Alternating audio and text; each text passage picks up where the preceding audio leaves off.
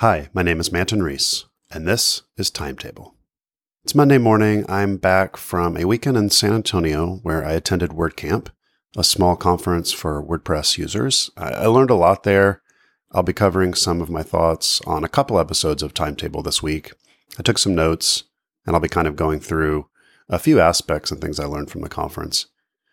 But this morning, I've been reading about the mass shooting in Vegas. We don't know everything, but we know it was horrible. I'll come back to this in a minute to close out the episode. But first, this weekend in San Antonio, I'm really glad I went to WordCamp. I think my expectations weren't quite right. I was struck by a few things. Actually, the first is that it was really refreshing to see so many just like regular people. It was a very diverse conference, just taking the split of women and men. It was very likely 50 50, which is unheard of in any of the developer conferences I usually go to. Also, many younger people there, many older people. You had people, I think, from all backgrounds, you know, people just wanting to create a website. And that brings me to one of the most important takeaways that I had from WordCamp.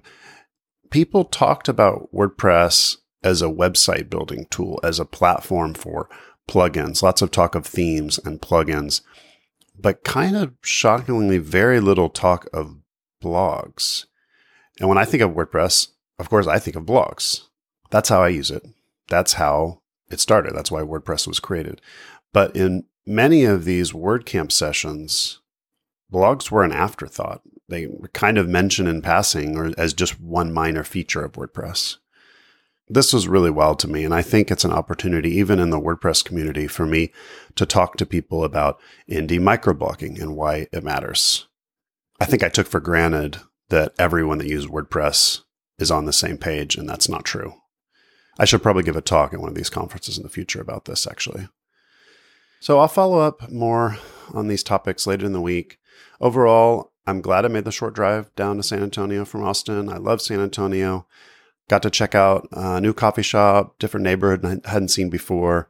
Got to go watch a little basketball at the Spurs open scrimmage. That was that was fun. So it was a good trip. All right, back to Vegas. In the coming days, there are going to be renewed discussions about gun control laws in this country. It's inevitable.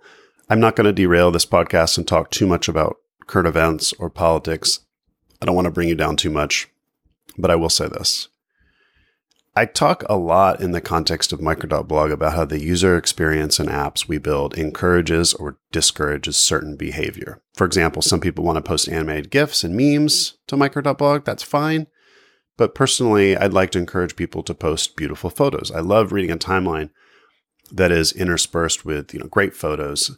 And square photos in particular work really well in a timeline. So the way the iOS app works, it encourages that. It's not impossible to get an animated GIF into your timeline. It's not impossible to post a non-square photo, but you have to go out of your way a little to do that. It's not the default.